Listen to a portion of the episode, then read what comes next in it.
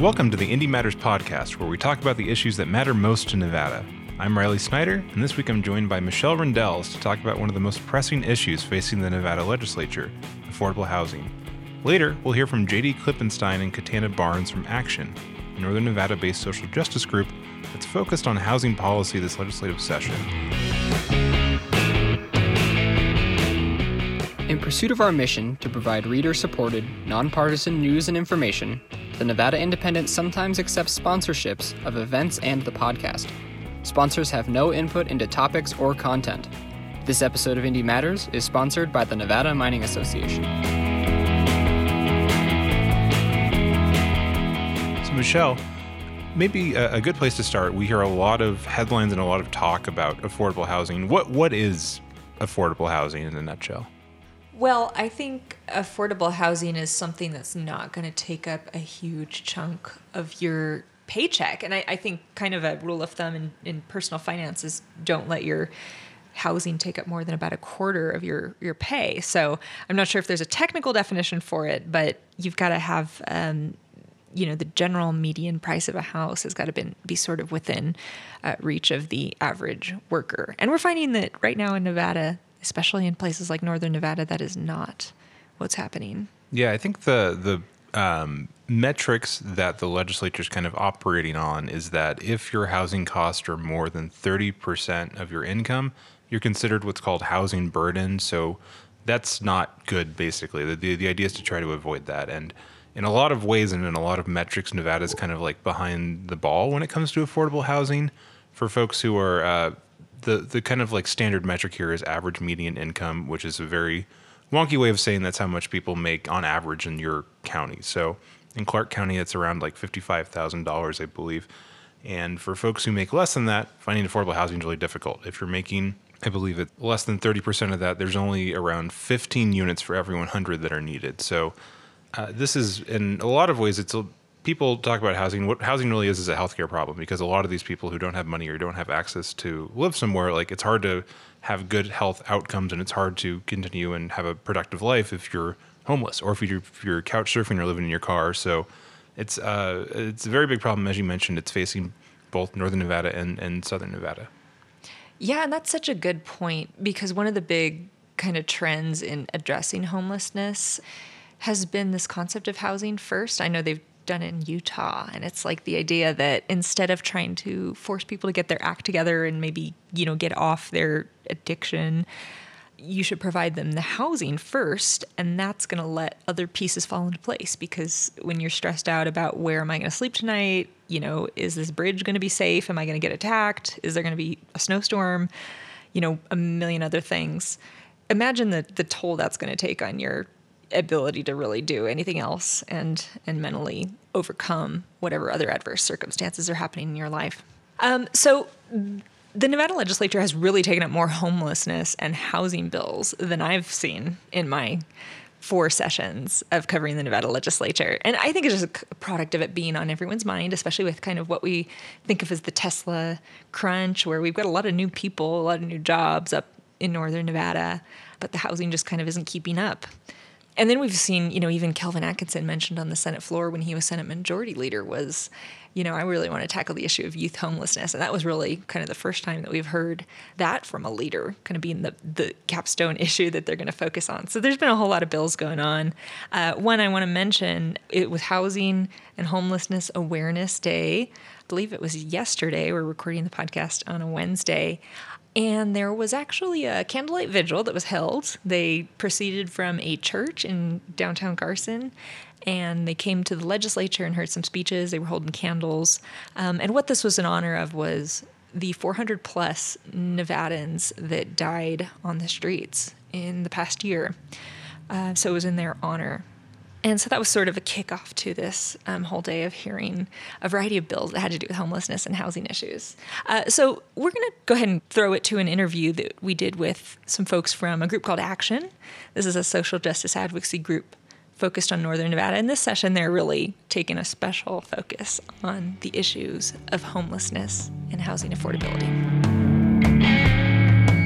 Yeah, I'm JD Klippenstein. I'm the executive director of Action. I'm Katana Barnes, and I'm a volunteer with Action. And then briefly, I struggle with maintaining my home. Mm-hmm. I was married for 31 years, and my ex husband didn't want me to work. So when we got divorced after 31 years and I entered the workforce, I was put right at the bottom, which was very hard to overcome. I had no savings, I didn't ask for alimony. So I was on my own, and it's been a struggle. And this also intersects with the minimum wage, right? Correct. Yes, min- uh, minimum wage would definitely be helpful to increase because it would help create a buffer to prevent that homelessness. Whereas currently, at the minimum wage we have now, it would take 72 hours a week to meet the requirements just for a one bedroom apartment. Tell me how you, you know, survived during that period. Um, fortunately, I live with my youngest son because neither one of us can live alone. We can't afford it. So, even though he wasn't gainfully employed at the time, some family and friends did step up and help us financially, or we would have been homeless. You've gotten involved in the activist world since then. tell, tell me what brought you up here to the legislative session. To champion for the minimum wage bill and for the affordable housing tax bill so that it would incentivize developers to bring in more affordable housing, and the, obviously the minimum wage would help sustain that affordable housing. As the economy has pr- improved, how have you guys seen the issue of homelessness change? Well, I mean, I think it's just a widening of, of, of the have and the have-nots, right? So the, the economy has improved for a lot of people, but it the way that it has improved is it pushed folks on the margins further into the margins, right? So you're seeing a skyrocketing skyrocketing cost of living because uh, of some folks some folks economic situations improved greatly, right?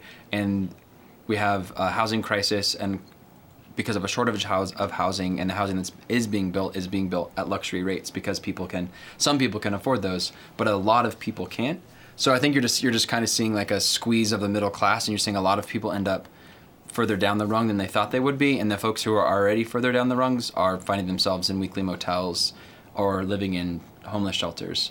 And then there are some folks who are benefiting, but there I think there's a lot more folks hurting from the the kind of economic development we're seeing than, and than I not. I think that's where I can speak to that part where yes, there are more jobs, but they're not the type of the, the housing is going this way. So every time they bring the income up, they bring the housing just that much further out of reach. And the requirements, I know uh, one place that I looked at wanted five times the cost of rent as your income. You know, and so that the, even though they're bringing, they might be bringing more jobs, that cost of living is just outpaced what the um, wages will yeah, sustain. Yeah, stagnant wages for sure. Mm-hmm. Market rate housing, the market will never build affordable housing, right? So folks who say, well, just let the market take care of it. It never has and never will build housing for folks who are at a certain income level. Same thing with minimum wage. There's a, this natural idea that wages will increase doesn't account for the folks who are in the part of the, the job sector that, that not going to get an increase unless we make it a mandatory minimum. And those are the folks that I think we, we need to ensure that can, can have a place to live, that they can be a contributing member of our community, that they are – and not an afterthought. Right? I think we should measure how we are as a community based off of how we're treating folks that are in those situations versus, you know, how many tech companies we can recruit into the area. I, I, I think that we're, we're using the wrong scale if that is what we think means that we're improving because we have Apple and Google and Tesla in the midst of uh, the highest homeless population we've had in decades and skyrocketing rent. There's there's some someone's moral compass is, is not calibrated correctly. I think. Do you feel there needs to be different approaches for, say, the folks that are chronically homeless um, and the folks that are sort of, you know, just pushed out of housing? What do you think? I would say definitely yes. There needs to be more than one approach to anything in order for things to be successful, especially following through, where you might be able to get somebody some immediate temporary help, but then they're going to fall through the cracks immediately following that. Mm-hmm. And I would add too. I think housing insecurity and, and homelessness are, are, deeply interrelated, but they're not the same thing, right? So. Uh, if you're trying to figure out how, if someone who's been homeless for years or someone who is uh, chronically homeless outside, the interventions and the resources that are available to them we need they're different than someone who we need to keep stably housed or who needs to be able to find affordable housing so we have to think about like mental health resources we have to think about medical you know medical care health care intersection for folks who are chronically homeless we need to think about really strengthening and truly resourcing so- direct social service providers at the capacity that they need like that's that's part of it but we also know that for a lot of other f- folks, we need to be making sure there's affordable housing.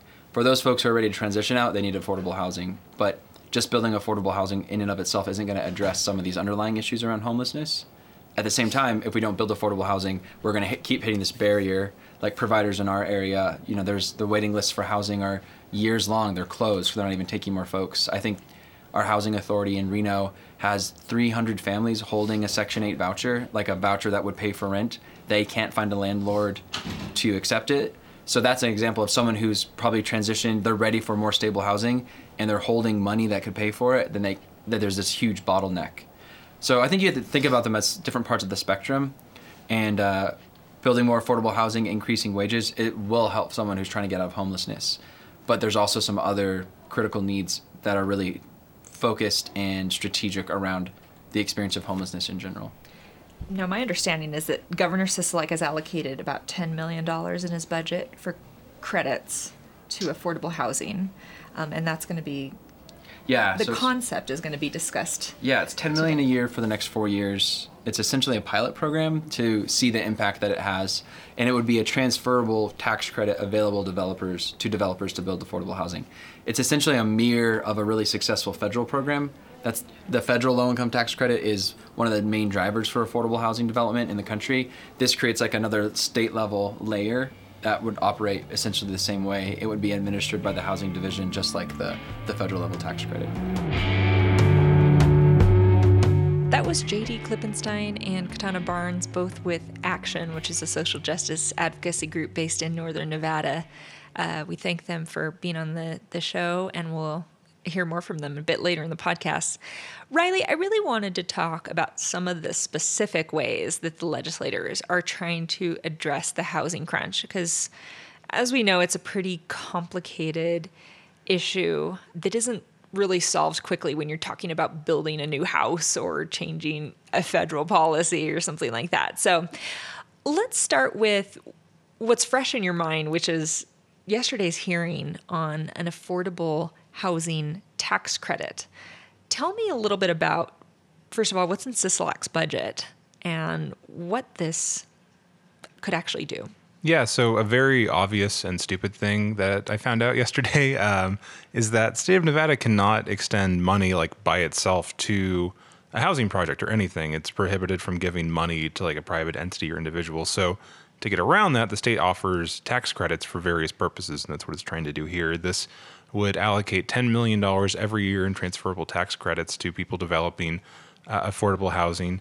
There's a lot of definitions that go into this. It's kind of set up with the same rules for uh, the federal low income housing tax credit um, in terms of eligibility.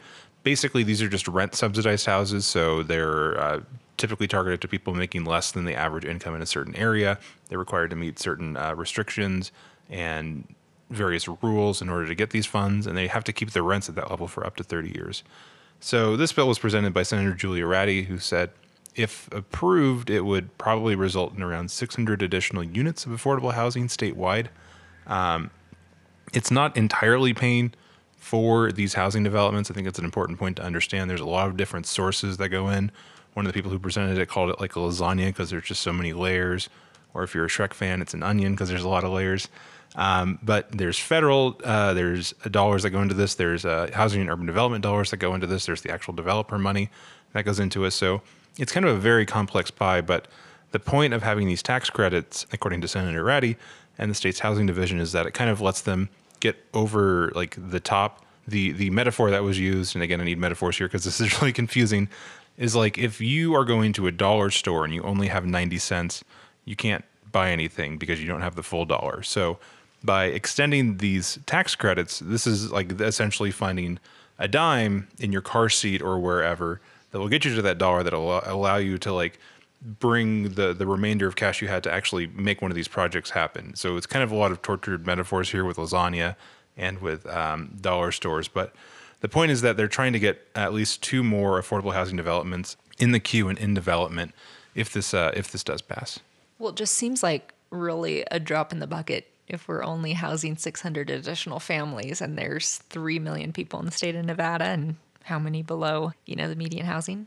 Yeah, it's. I think it was acknowledged that this isn't a silver bullet. It's not going to fix everyone's problems. There's a lot more bills out there that that amend provisions related to like tenant rights. There's a lot of things that have to do with like changing definitions as to what affordable housing is. I think this is one of the first times like the legislature has actually taken this issue seriously. Senator Ratti, who I mentioned, uh, chaired an interim committee that just met for an entire year and a half, just studying this one issue and trying to come up with proposals. And this is sort of their their most notable one because it does have that ten million dollars is obviously a very it's a lot of money, but it's not going to fix everyone's problem. But I think what she said is that this is the first time the state is kind of like putting some of its own skin in the game. Before this, all the the subsidies you would get for rent, subsidized housing, or for affordable housing developments came from the federal government. So this is kind of like the first time the state's actually trying to do something. Is it going to fix everything overnight? No, but there's really nothing the legislature can do that's going to fix everything overnight on a, on a specific issue. There was also an interesting hearing that you watched last week, and basically the gist of it was trying to give tenants more rights, more time before they get evicted. It seems to be also along the lines of addressing a lot of folks that are sort of living on the edge of being able to make ends meet. Uh, can you tell us a little bit about that and the pretty strong bra- backlash it got from the property management and real estate community? Yeah, it's kind of funny to compare that bill to this one about the uh, the affordable housing tax credits, where no one testified in opposition and everyone said this is great, we love it, let's, let's go for it. The bill you're talking about was was sponsored by Senator Yvanna Cancela, and the gist is to give tenants a lot more rights and leeway when it comes to making late payments, when it comes to how rent is defined. It has restrictions on like what kind of fees you can include in your rent. It has restrictions on how much you can charge as a, as a late fee. Uh, I think it's a certain percentage of the, the rent that is charged. There's provisions related to like the move out process, getting your stuff back if you have been evicted. A lot of things going on with tenant rights in terms of if, if you bring a civil action or if you get in a legal or bring a court case against your landlord.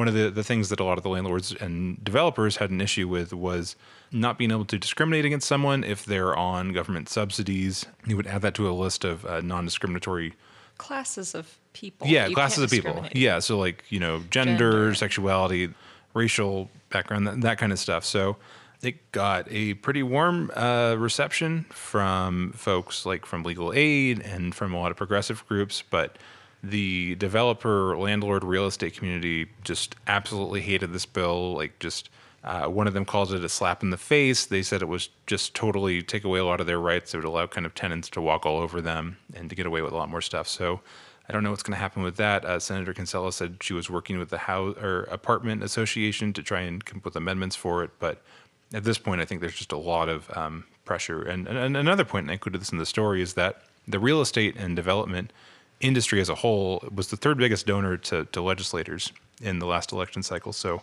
they certainly have, I think, a lot of clout among the legislature.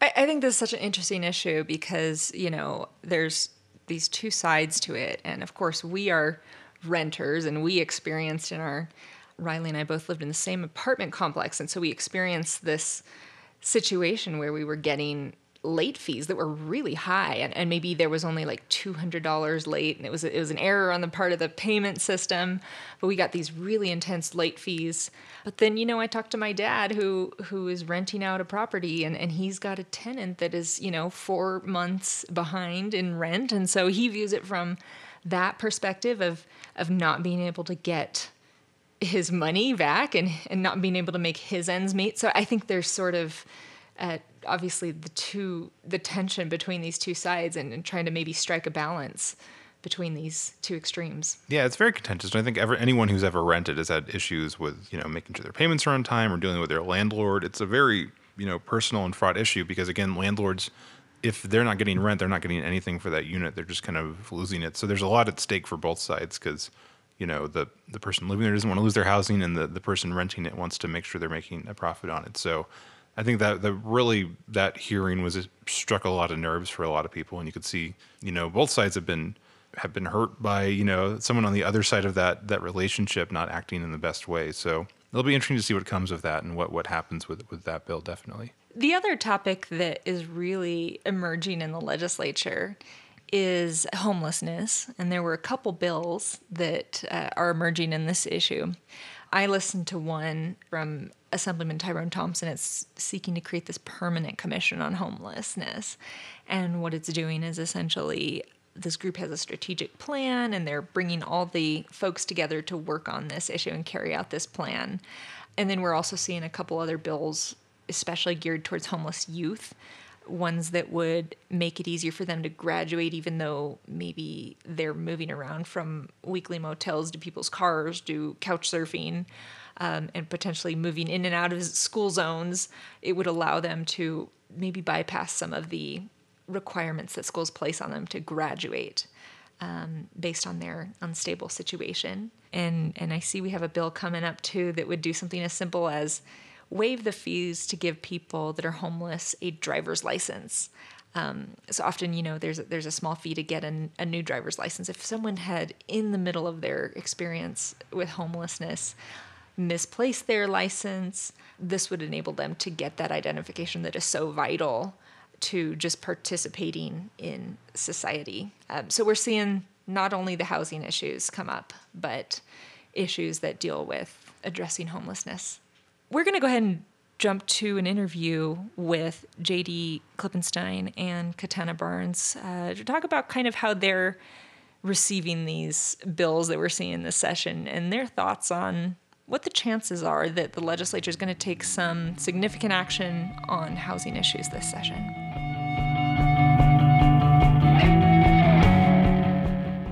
Are you testifying on any specific proposals? Yeah, so we'll have folks speaking in support of the SB 448, which is the Affordable Housing Tax Credit or the, the Low Income Housing Tax Credit, which is in hearing this in five minutes. Yeah, so we're in support of that uh, of that and all the bills that are coming out of Senator Ratti and the other folks that were on the interim committee. Um, so in addition to that, we'll, along with AB 456, which is the minimum wage bill, and then we have a couple of other, including SB 398, which is about affordable housing and empowering local governments to do more around affordable housing.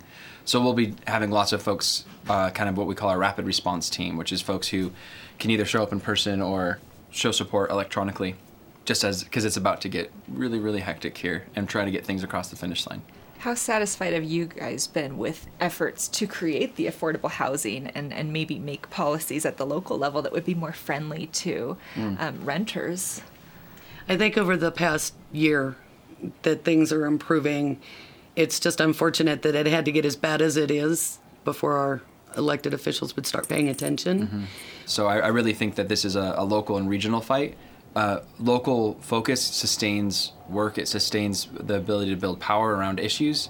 So if we're on this every other year cycle, if we're only focused on the legislature, it's hard to maintain momentum because you have this off, you know, this year where you're off. So this idea of really locally working at the local level and at the state level at the same time and building greater engagement and shifting the public narrative that way i think is what we've started to see the success around the local front is it builds momentum for today.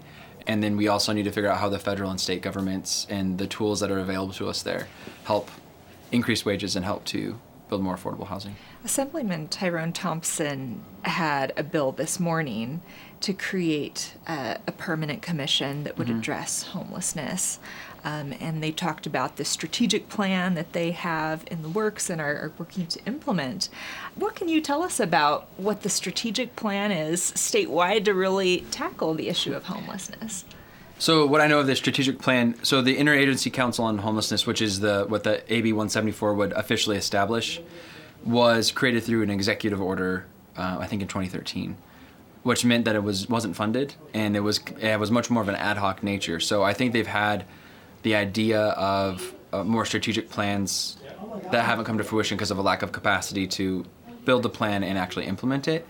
I know from our engagement with the Washoe County Continuum of Care, the who would be a critical piece of this plan, when you need to look at um, community case managers. You need case managers that are able to operate outside of just if you're in this program, you get case management. But once you're housed, what happens? And that's you know there's a a shortcoming there. So I think part of the plan is identifying where are the critical gaps right now, and a huge part of that is once someone's out of a program, it's kind of like all right, sink or swim, and we know that that doesn't work if someone's coming out of especially chronic homelessness. So providing finding other revenue streams and other ways of providing ongoing support to make sure someone maintains stable housing, and then at the end of the day, we're very supportive of AB 174, but we know that if we're not addressing housing, we could have the best plan in the world to address homelessness, and it won't. If it only deals with like the immediate needs, it's not going to address the the underlying cause of sustained homelessness and what the economic insecurity that gets so many people there in the first place. Do you feel like the legislator legislature is doing enough to address Oh. uh, driving the?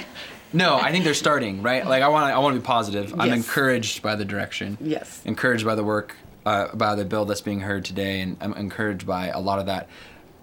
I think that it's about 25 years late start, right? This is a long time in the making, and I would say that the we're while we're encouraged by that, we know that there's a lot more to do, and we wouldn't want any legislator to walk away from this session with the impression that they they've done all that they can do to address the the Right.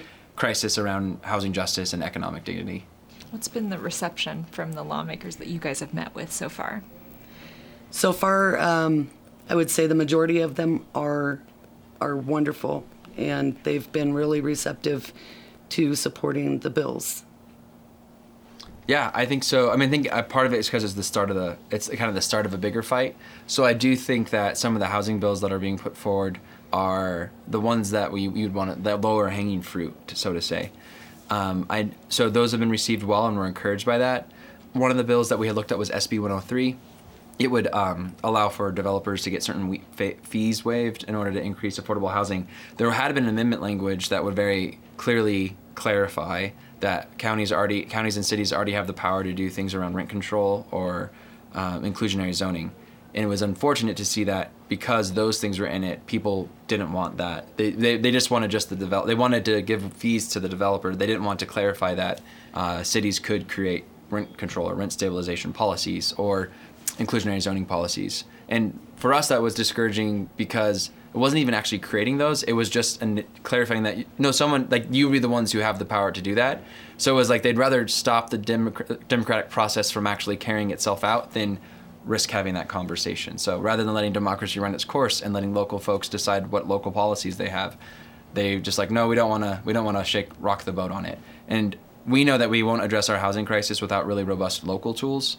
So we were encouraged to see that Senator Ratti brought forth SB 398, which is kind of her workaround since there was some grumbling about these amendments, uh, that this would provide clarifying language and, and enabling language to empower counties and cities to do more of their own work. And I think that's where the reception hasn't been as warm. Is that while we know there's a crisis and people are open to some of these suggestions, we still think there's this bigger imagination they need to be living into, and they need to be rethinking about the roles that they, as state legislators, and uh, the way they interact with local local government. If we're going to address the housing crisis, we got to just kind of throw everything we got at it and not say no, we can't have that conversation. Like we're well beyond the point where we can say, oh, we don't need to talk about that. We should have everything on the table if we're going to truly address this crisis.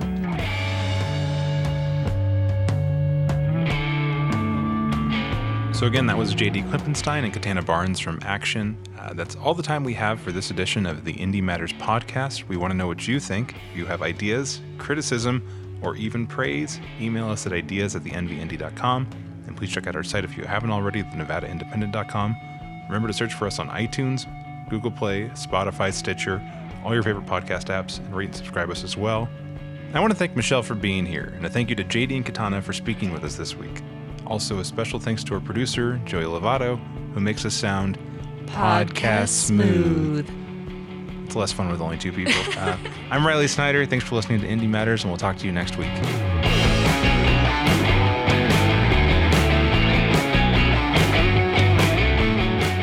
But if you go to a dollar store and you find a nickel, like in your car seat, uh, you add that to the 90 cents, then you can finally buy something. So this would allow um, the. What, you laughing, Joey? Your 95 cents? Oh, a nickel. Oh my gosh, it's been a long day.